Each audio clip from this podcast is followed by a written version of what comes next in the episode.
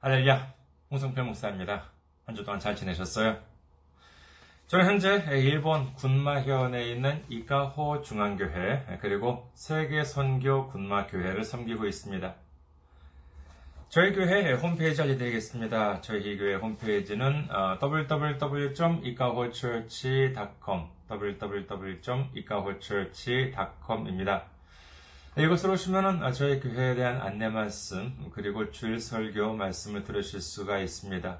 그리고 주일 설교 말씀은 동영상 사이트 유튜브를 통해서 시청하실 수가 있으시고 그리고 팟캐스트와 팟빵으로 통해서도 음성으로 들으실 수가 있습니다. 그리고 저희 교회 홈페이지에 오시면은 모든 설교, 거의 모든 설교가 텍스트로도 게시가 되어 있습니다. 아, 여러분들의 참고가 되셨으면 합니다. 다음으로 교회 메일 주소 알려드리겠습니다. 교회 메일 주소는 이카호처치 골뱅이 gmail.com 이카호처치 골뱅이 gmail.com입니다. 이곳으로 메일을 보내주시면 언제든지 제가 직접 받아볼 수가 있습니다. 다음으로 또 지난주에 또 귀하게 선교 후원으로 섬겨주신 분들이 계셨습니다. 김규식님, 오현성님, 윤창조님, 김재원님, 그리고 김태훈님께서 귀하게 선교 후원으로 섬겨 주셨습니다. 정말 여러 가지로 많이, 많이 힘든 상황에서 이렇게 또 귀하게 섬겨주시니 얼마나 감사한지 모릅니다. 예수님의 놀라운 축복과 넘치는 은혜가 함께 하시기를 주님의 이름으로 축원드립니다. 다음으로 선교 후원으로 선교 주실 분들을 위해 안내 말씀드립니다. 아, 먼저 한국에 있는 은행이죠. KB국민은행입니다. 계좌번호는 079-21-0736-251입니다. KB국민은행 계좌번호는 079-21-0736-251가 되겠습니다. 다음으로 어, 일본에 있는 은행으로 직접 선교 주실 분들을 위해 안내 말씀드립니다. 이는 일본에 있는 은행이에요. 어, 군마은행이고요. 그리고 지점번호는 190, 계좌번호는 1992256이 되겠습니다. 군마은행 지점번호는 190, 계좌번호는 1992256입니다. 아, 저희 교회는 아직까지 재정적으로 미자립 상태에 있습니다. 그래서 여러분들의 기도와 선교 후원이 큰 힘이 되고 있습니다. 여러분들의 많은 기도, 많은 관심, 많은 섬김, 많은 참여 기다리겠습니다. 오늘 함께 나누실 말씀 보시도록 하겠습니다. 함께 나누실 말씀 로마서 6장 15절에서 16절 말씀이 되겠습니다. 로마서 6장 15절에서 16절 말씀 봉독해 드리겠습니다. 그런즉 어찌하리요 우리가 법 아래에 있지 아니하고 은혜 아래에 있으니 죄를 지으리요 그럴 수 없느니라 너희 자신을 종으로 내주어 누구에게 순종하든지 그 순종함을 받는 자의 종이 되는 줄을 너희가 알지 못하느냐 혹은 죄의 종으로 사망에 이르고 혹은 순종의 종으로 의에 이르느니라 아멘.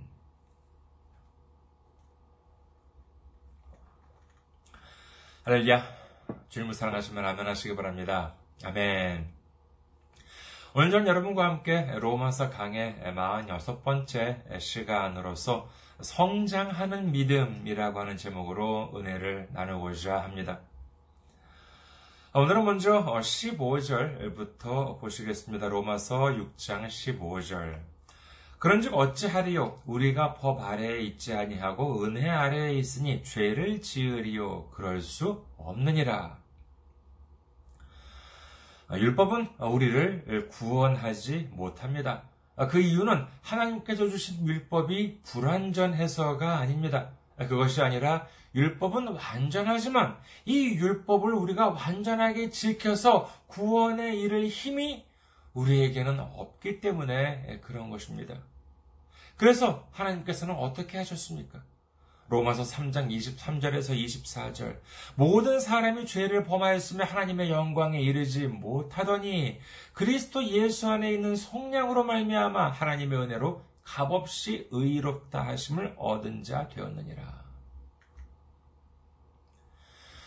우리가 우리 스스로의 힘으로는 하나님의 영광, 구원에 이르지 못하기 때문에 하나님께서는 예수님을 우리에게 보내주셔서 예수님을 의지하기만 하면은 예수님의 이름, 예수님의 십자가, 예수님의 보혈의 능력을 의지하기만 하면은 값없이 어, 구원을 얻게 되었다. 값없이 구원을 얻을 수 있게 되었다라고 하는 사실을 믿으시기를 주님의 이름으로 축원합니다.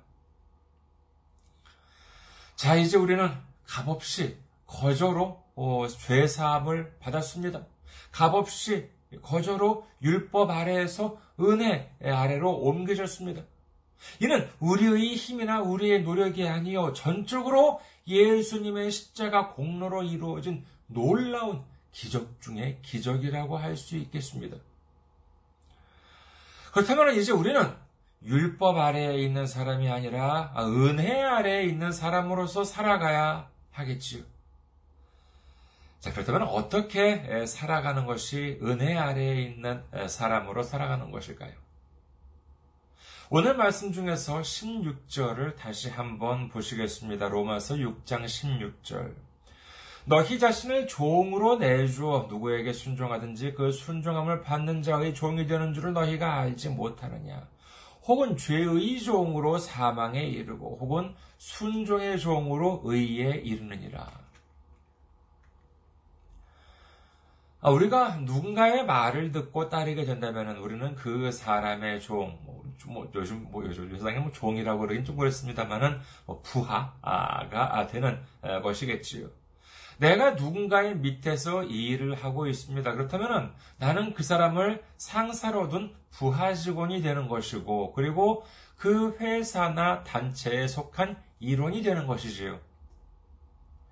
내가 A라고 하는 회사에 근무하고 있다면 당연히 A 회사의 직장 상사나 아니면은 A 회사의 사장님의 지시나 방침을 따라야 하는데 오히려 자기 회사 상사 말은 듣지 않고 다른 회사 아, 지시를 따르고 있어요.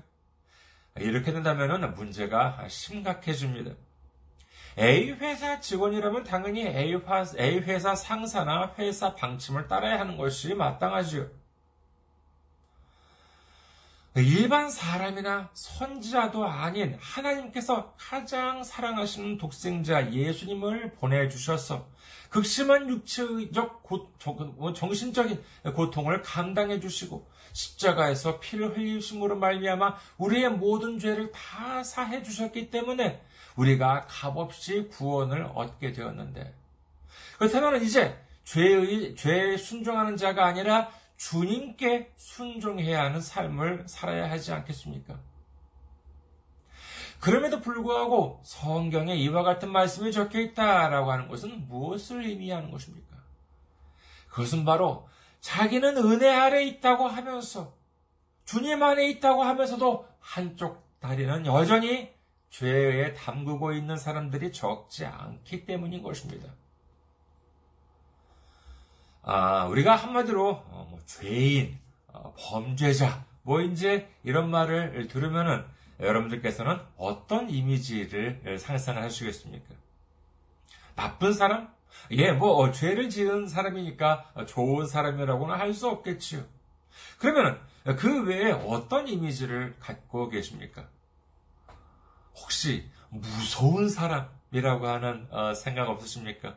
죄인, 범죄자, 아, 뭐 범인, 흉악범, 뭐 이제 이렇게 하면은 왠지 어디 뭐 싸우다가 이렇게 뭐큰 상처라도 이렇게 무슨 뭐 난 적이 있거나 아니면은 어, 인상이 뭐 이렇게 좀 험악하게 생긴 아니 뭐 힘이 막 이렇게 센 사람 아, 이제 이런 사람을 떠올리게 될지도 모릅니다. 어, 그런데 예전에 어느 일본 어, 방송에 보니까는요, 어, 교도소에서 근무했던 교도관이 나와서 하는 말을 들은 적이 있습니다.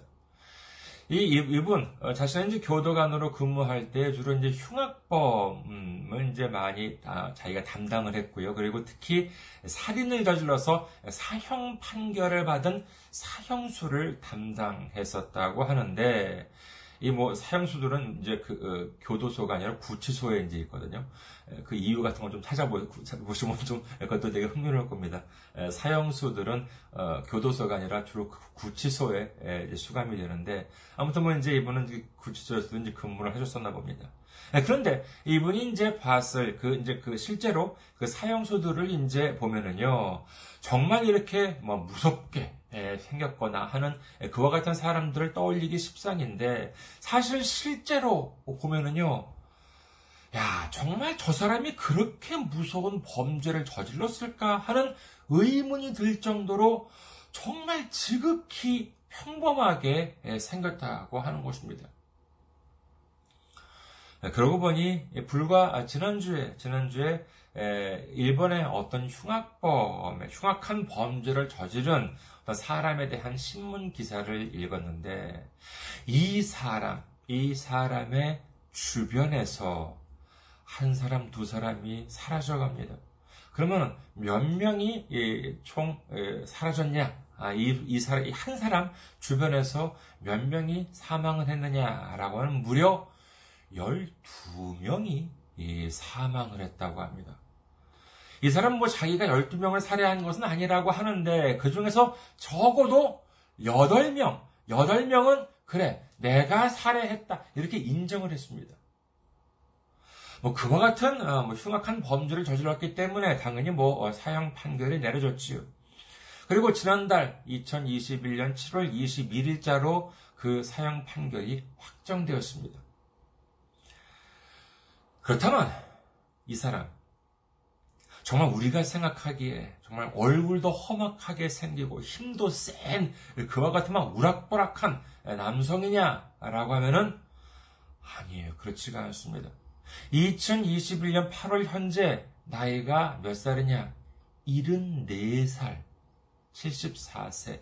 74살 먹은 외소한 할머니예요.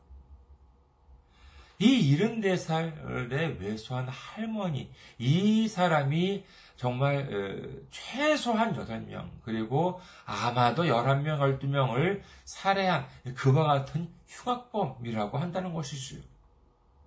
그러면은 왜그 많은 사람들을 살해했느냐 하면은 결국 목적은 돈이었다고 합니다.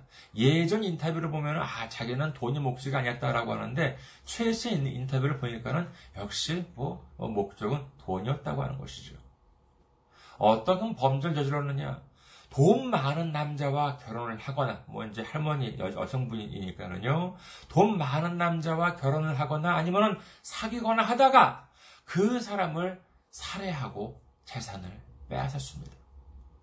그렇게 해서 10년 동안 뭐 어, 빼앗은 돈만 따져보면은 얼마가 되느냐. 10년 동안 빼앗은 돈, 대략 10억 N 정도가 되었다고 합니다. 우리나라 돈으로 거의 뭐 단순 계산으로 100억 원이 되는 것이죠. 정말 참 놀랍기도 하고, 그리고 참 끔찍하기도 합니다. 그 사람은 자 그러면 그 많은 돈 10억 엔 뭐한 100억 지금 요즘 환율로 100, 우리나라 돈 100억 원이 넘어가는데 그 많은 돈을 가지고 그러면 행복하게 살았을까요? 체포되었을 당시 그 할머니의 은행 통장은 거의 비어 있었다고 합니다. 뭐 주식이나 선물 거래, 부동산 투자, 하다못해 다단계 판매까지 해봤지만 결국 돈을 다 날려버리고 말았다는 것이지요.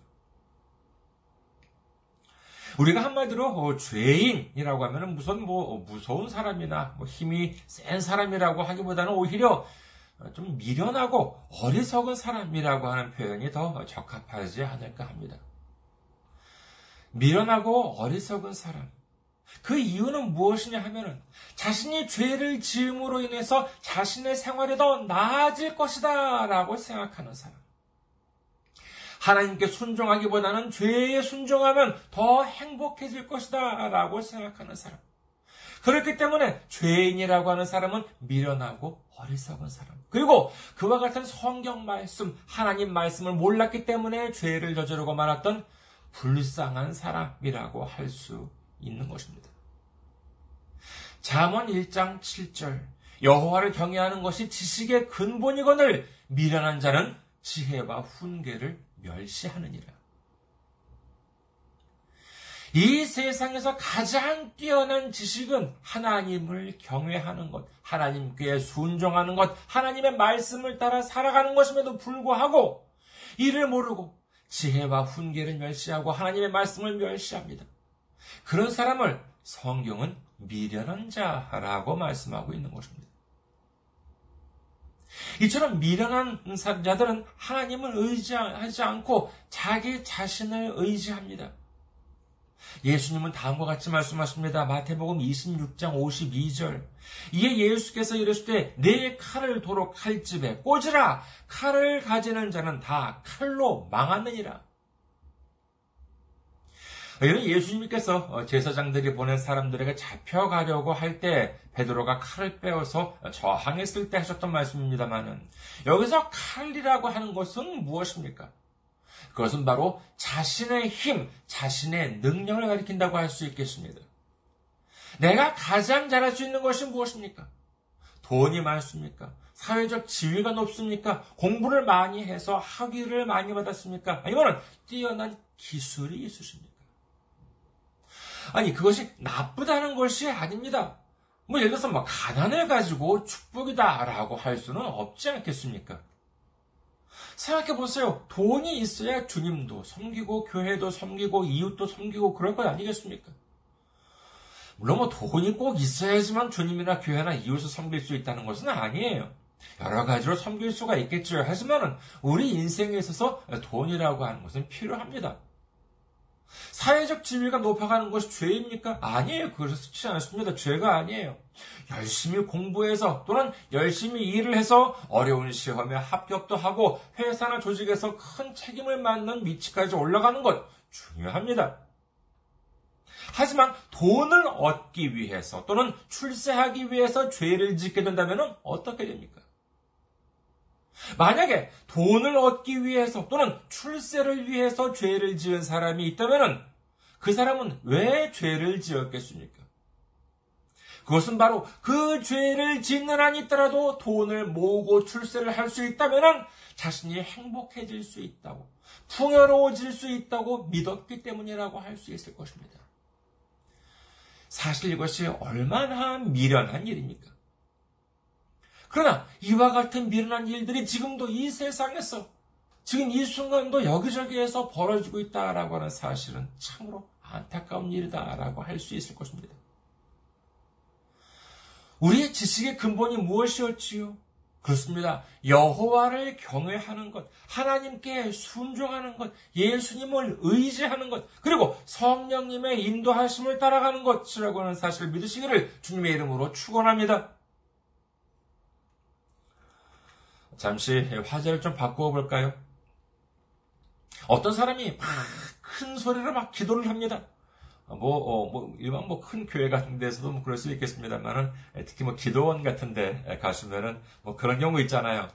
어, 저는 맨 처음에 그, 뭐 기도원 같으면 기도울 같은 것들이 이제 혼자 들어가가지고 이제 기도할 수 있는 그 작은 공간들이 쫙 마련되어 있는, 저는 오살리 기도원에 이제 가끔 가면 이제 에, 그 이용하기도 합니다만 맨 처음에 기도원 갔을 때 저는 그 그런 그 기도글 같은 것이든지 보면은 맨 처음에는 몰랐을 때는요 방음 장치가 잘 돼 있는 줄 알았습니다. 그런데 실제로 뭐 그렇지 않더라고요. 어, 원래 몇년 전에 제가 갔을 때까지만 그랬습니다. 그래서 이렇게 뭐, 뭐 들으려고 하는 게 아니지만은 다 이렇게 큰 소리로 이렇게 기도를 하시면은 본의 아니게 이렇게 들려오잖아요. 어, 그래서 이렇게 본의 아니게 남의 기도를 이렇게 듣는 경우도 이제 있습니다. 아, 그런데 예를 들어서 뭐 어떤 사람의 기도를 보니까는요, 이건 뭐, 뭐 한두 번 어, 기도해본 솜씨가 아니에요. 기도가 막 막힘없이 막 줄줄줄줄 막 나옵니다. 근데 그 어, 기도 내용을 들어보니까 대충 이래요. 아, 주님, 제게 집을 주시옵소서, 돈을 주시옵소서, 차를 주시옵소서, 재산을 주시옵소서 하면서 막 이것을 주시옵소서, 저것을 주시옵소서 하는 기도를 막 계속합니다. 그리고 뭐 틈틈이 뭐 방언인지 아닌지 뭐, 뭐, 뭐, 가라바리라, 사바라로 막, 막, 막, 막 방언도 하고 막, 아, 그래요. 보통 이런 식의 기도를 하시는 분들을 보면은요, 신앙 경력이 뭐 1, 2년 가지고는 조금 어렵지 않을까 합니다. 어, 교회에도 오랫동안 다니셨을 것이고 아마도 뭐 받으신 직분도 있을 것입니다. 그렇다면 이와 같은 기도 여러분께서는 어떻게 생각하십니까? 좋은 기도라고 할 수 있을까요? 아, 물론 여기서 오해를 하시면 어, 안 되는 게 있는데 주님께 이것을 달라 저것을 달라 하는 기도가 나쁘다는 것은 절대로 아닙니다. 예수님께서도 말씀하셨어요. 요한복음 14장 14절 내 이름으로 무엇이든지 내게 구하면 내가 행하리라. 요한복음 16장 24절 지금까지는 너희가 내 이름으로 아무것도 구하지 아니하였으나 구하라 그리하면 받으리니 너희 기쁨이 충만하리라. 이처럼 주님의 이름으로 구하라. 이렇게 예수님께서도 친히 말씀하셨습니다. 자, 그렇다면요. 이 시점에서 우리 한번 어, 생각해 보셨으면 합니다. 우리가 뭔가 필요한 게 있어요. 그래서 부모님께 무언가를 사달라라고 합니다. 뭐 옛날에 뭐 아주 독립하기 전에 뭐 이제 보면은 어렸을 때 보면은 부모님한테 뭘 사달라라고 하는 것이 나쁜 것은 아니잖아요. 충분히 그럴 수 있습니다. 자, 여기서 한번 전제 조건을 달아보겠습니다. 그게 뭐냐면요. 두 가지 한번 조건을 달아볼까요? 하나는 뭐냐? 부모님의, 부, 부모님은 재산이 넉넉하다라고 생각을 하기로 하고요. 그리고 또 두 번째는 부모님이 그 자녀들을 너무나도 많이 사랑한다라고 하는 이와 같은 어, 전제 조건을 한번 달아보겠습니다.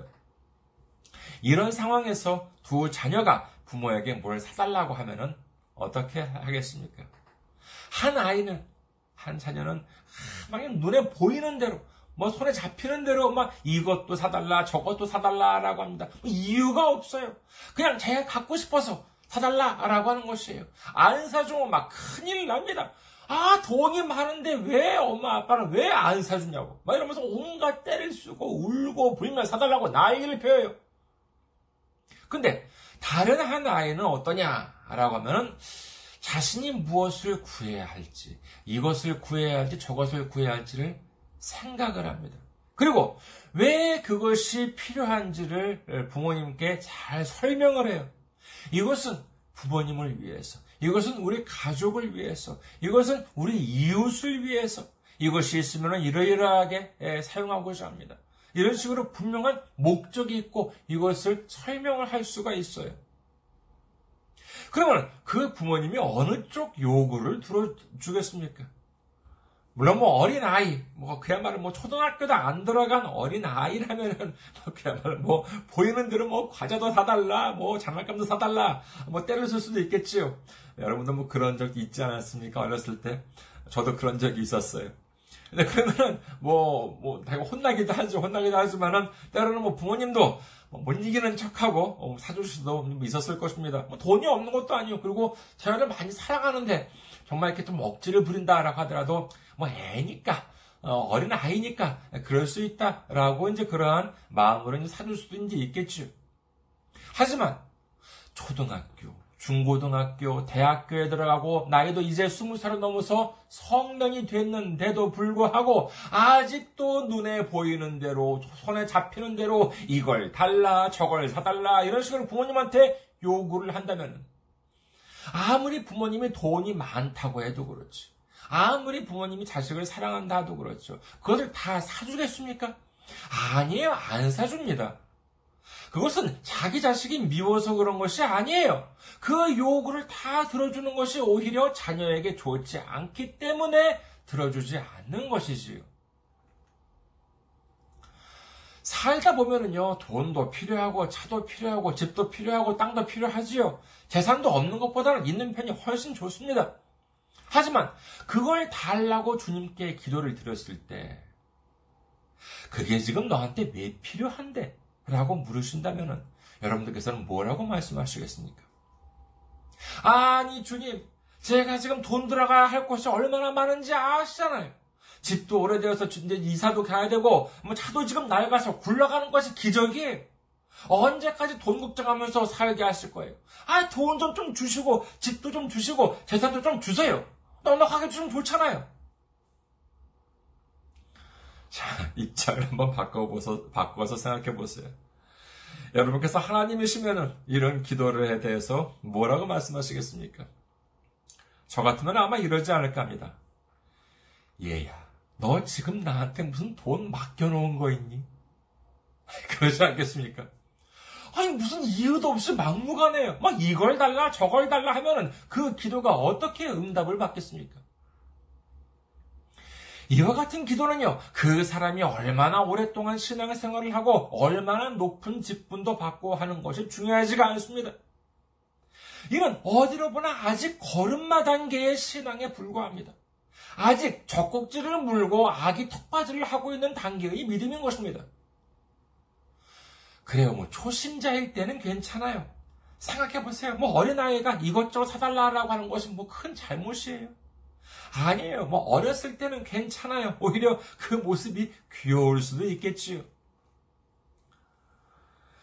여러분께서는 처음에 교회에 다니게 된 계기가 무엇입니까? 글쎄요, 처음으로 교회에 다니시게 된 계기. 무슨 성경의 삼위일체에 대해서 공부하기 위해서 교회에 나오기 시작하셨습니까? 아니면 무슨 조직신학을 공부하기 위해서 교회에 처음으로 나오셨습니까? 뭐 글쎄요, 뭐 그런 분들도 계실지 모르겠습니다만은 일반적으로는 어떠세요? 뭐, 예를 들면 뭐 가난해지고 싶어서 교회 에 나오시는 분 계십니까? 병에 걸리고 싶어서, 고생하고 싶어서 교회에 나오시는 분 계십니까? 아니에요. 우리가 생각하는 축복이 별것입니까?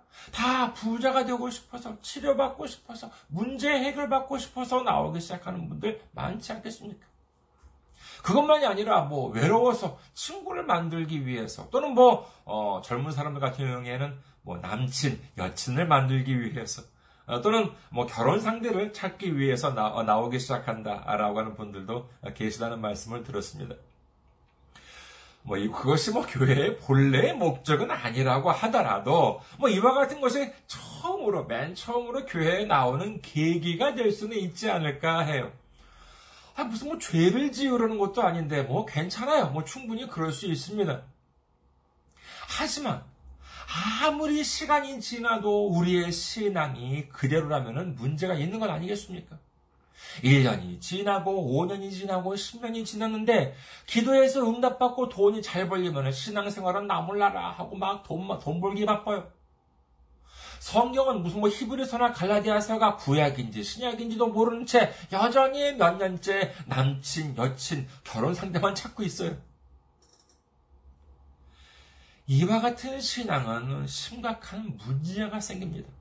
그야말로 아무런 열매도 맺을 수 없는 신앙이 되고 마는 것이지요.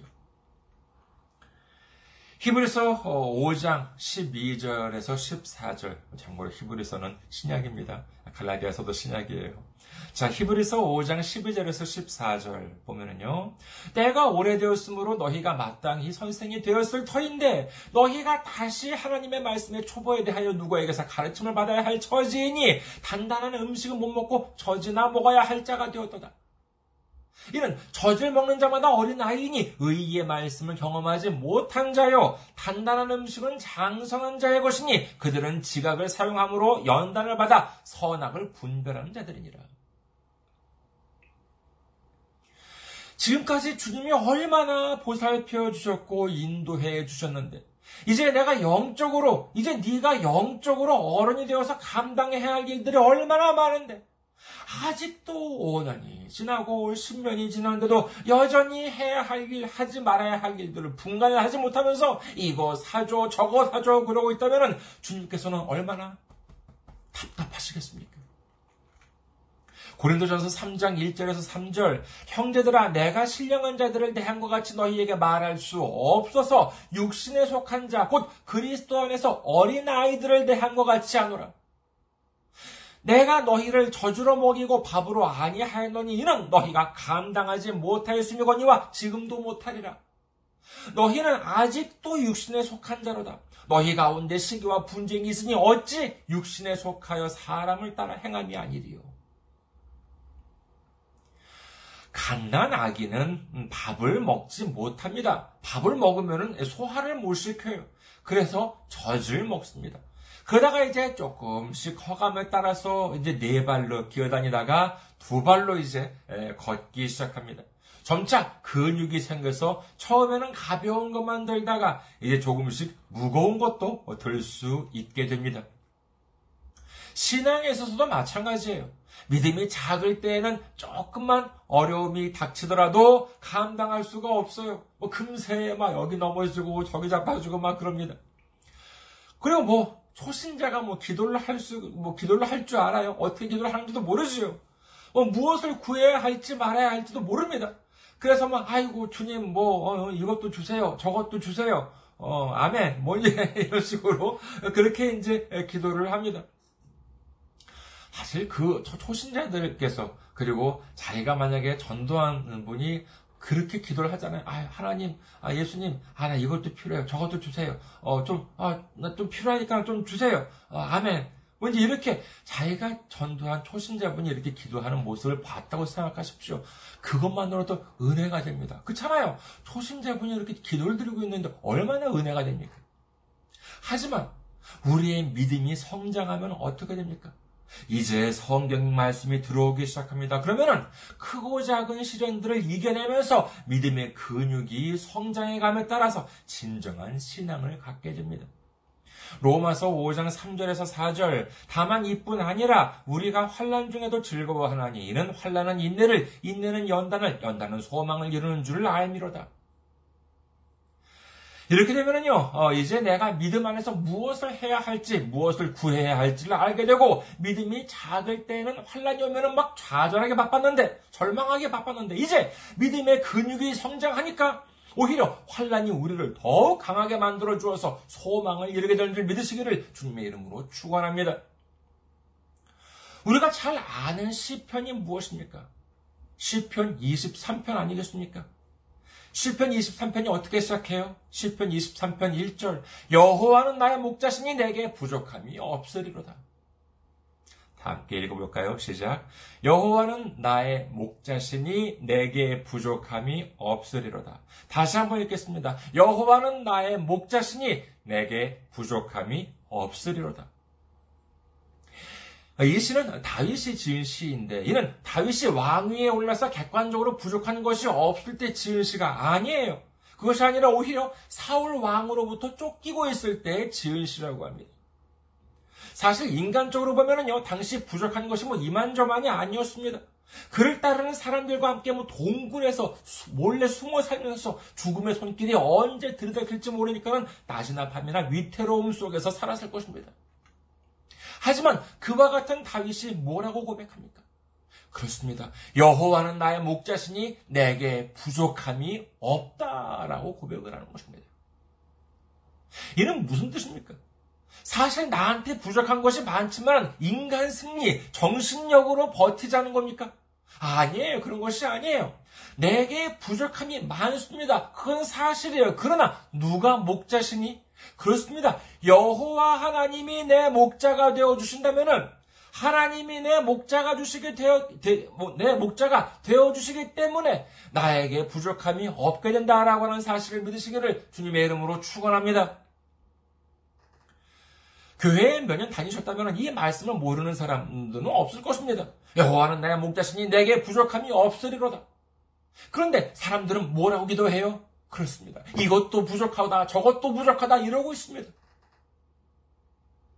여러분, 제가 지금 이 나이에 입에는 장난감 젖꼭지를 물고 어, 그 다음에 뭐 턱받이를 하고 우유병을 이렇게 들고 있다고 생각하시면 얼마나 웃긴 모습이겠습니까?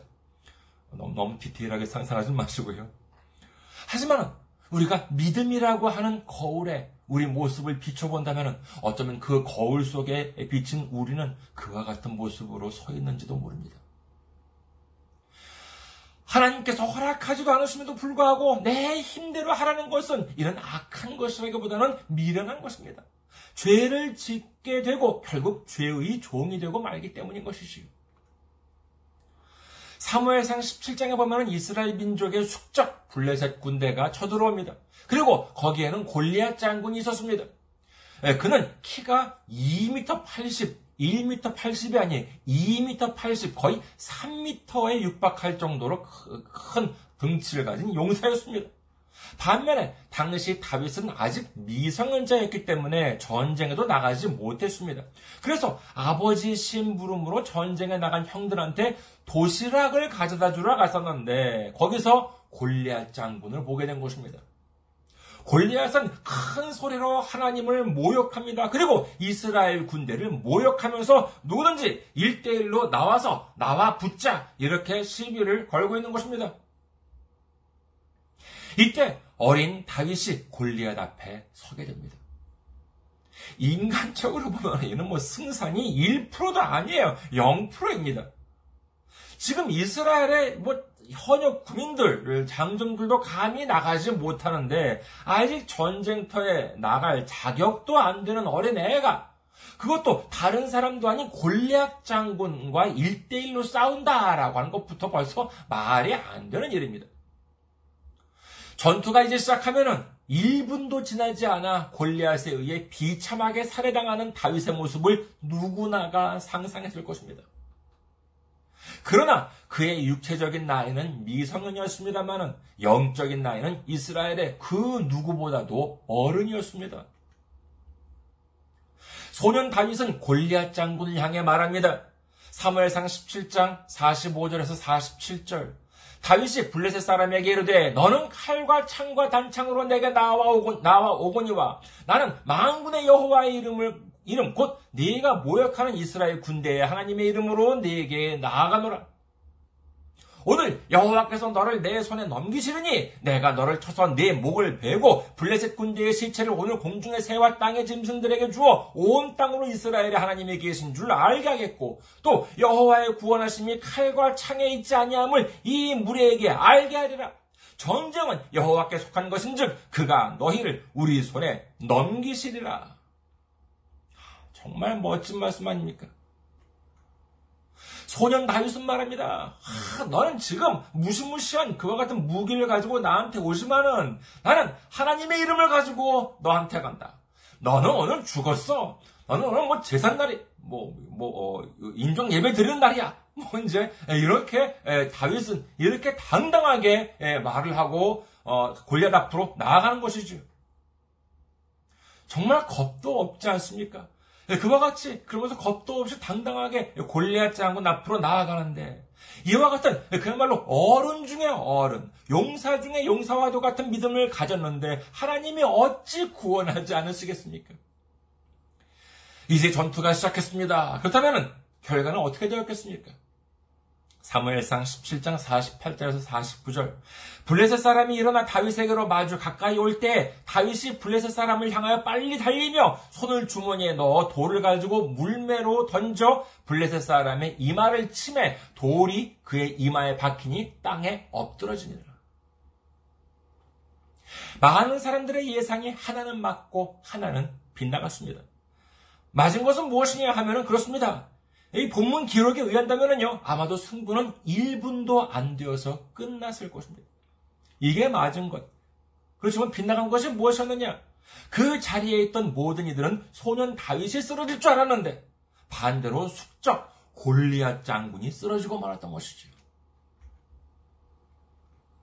앞서 살펴본 시편 23편을 보면은요, 5절에서 다윗은 다음과 같이 고백합니다. 시편 23편 5절. 주께서 내 원수의 묵전에서 내게 상을 차려주시고 기름을 내 머리에 부으셨으니 내 잔이 넘치나이다. 다윗은 지금 내 잔이 텅텅 비어 있다고 말하, 지 않습니다. 이것도 부족해요. 저것도 부족해요. 그러지 않습니다. 내 잔이 넘친다. 주님께서 내 잔을 채워 주셔서 지금 내 잔이 콸콸콸콸 넘치고 있다. 이렇게 고백하고 있는 것입니다. 다윗은 없는 것에 불평을 하는 것이 아니라 있는 것에 감사하고 있는 모습을 보여주고 있는 것입니다. 우리에게 없는 것을 찾으면 이것 없고 저것도 없고 없는 것이 뭐 한둘이 아니지요. 그러나 있는 것을 찾아보십시오. 우리에게는 이 우리가 가진 이 귀한 몸도 주셨습니다. 시간도 주셨습니다. 그리고 생명도 주셨습니다. 빌보서 4장 13절 내게 능력 주시는 자 안에서 내가 모든 것을 할 수 있느니라. 우리는 더 이상 죄에 순종하는 죄인으로 살아갈 수 없습니다. 세상의 힘, 자신의 힘만을 의지하는 어리석고 미련한 자가 아니라 하나님을 의지하고 예수님을 의지하는 은혜 아래에 있는 자로서 주님께 순종하는 삶을 살아가야 할 것입니다. 이제 우리는 법 아래에 있는 것이 아니라 은혜 아래에 있는 자로서 우리에게, 어, 우리에게는 없는 것, 할 수 없는 것을 찾아서 불평, 불만을 늘어놓는 것이 아니라 우리에게 주신 것, 할 수 있는 것을 찾아서 감사함으로 말미암아 넘치는 은행 가운데서 놀랍게 성장하는 믿음을 가지고 주님께 순종하는 종으로 거듭나는 우리 모두가 되시기를 주님의 이름으로 축원합니다. 감사합니다. 항상 승리하시고 건강한 모습으로 다음 주에 뵙겠습니다.